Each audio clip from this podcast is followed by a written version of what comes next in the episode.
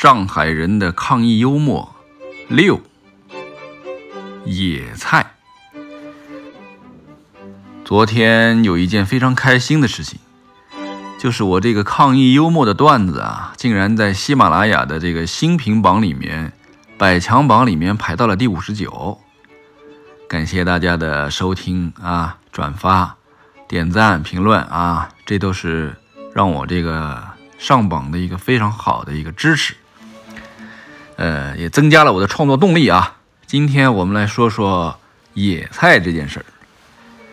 哎呀，其实今天早上我起来以后啊，发现外面阳光明媚，我站在窗台望望着这个小区的一朵一朵的玉兰花，煞是好看。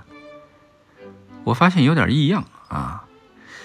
马路中间躺着这几只猫啊，懒洋洋的，呃，抬着个头，眯着个眼，但是那眼神啊很高傲。他们在想什么呢？我想平时都是我看着他们被关着那个笼子里啊，我估计他们在想：瞎瞧瞧，你们这帮人类也有今天，现在轮到我们在外面看你们被关着了吧？所以啊，我对他们倒有点羡慕，最起码他们可以出小区啊。出不了小区吧，就买不了菜。我这几天在研究买菜 App，我发现啊，所有的 App 都有一个共同的规律，就是你抢不到菜。你好不容易抢到了菜了吧？告诉你说。呃，送货小哥已约满。完了，除了这两个规律以外，我还发现一个规律。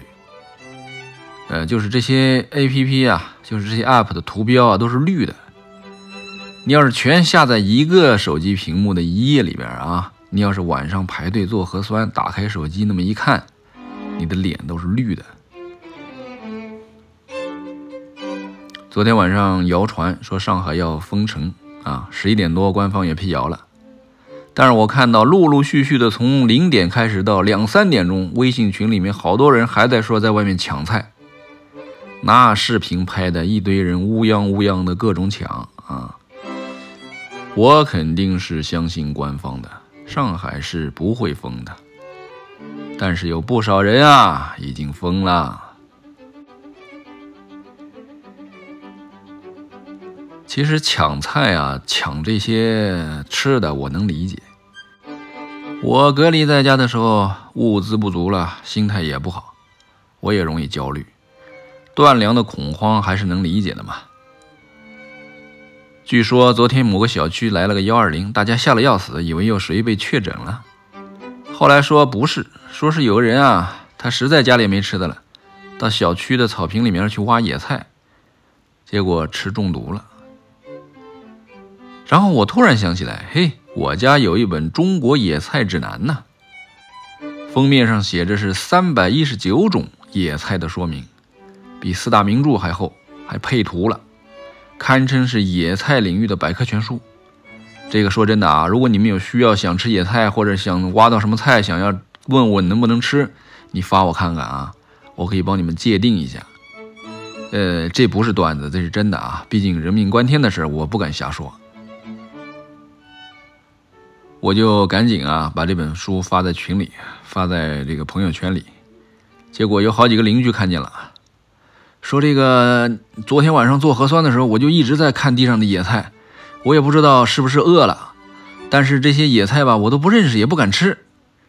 还有人提议说，教授啊，那个要不要今天我们在小区逛逛，拿着这本书到处去认一认这些野菜什么的呗？他们这么一说啊，我我有点慌了，这这搞大了这个。你说我们这小区里面就这么点地方，就这么几个草地啊，最多就几个绿绿化带嘛？我要拿本书带一帮人在小区里这么一逛，啊，各种地方，这个叫什么来着？地毯式的一搜索，这些野菜能不能吃？那要不了多久，我们的小区将寸草不生了。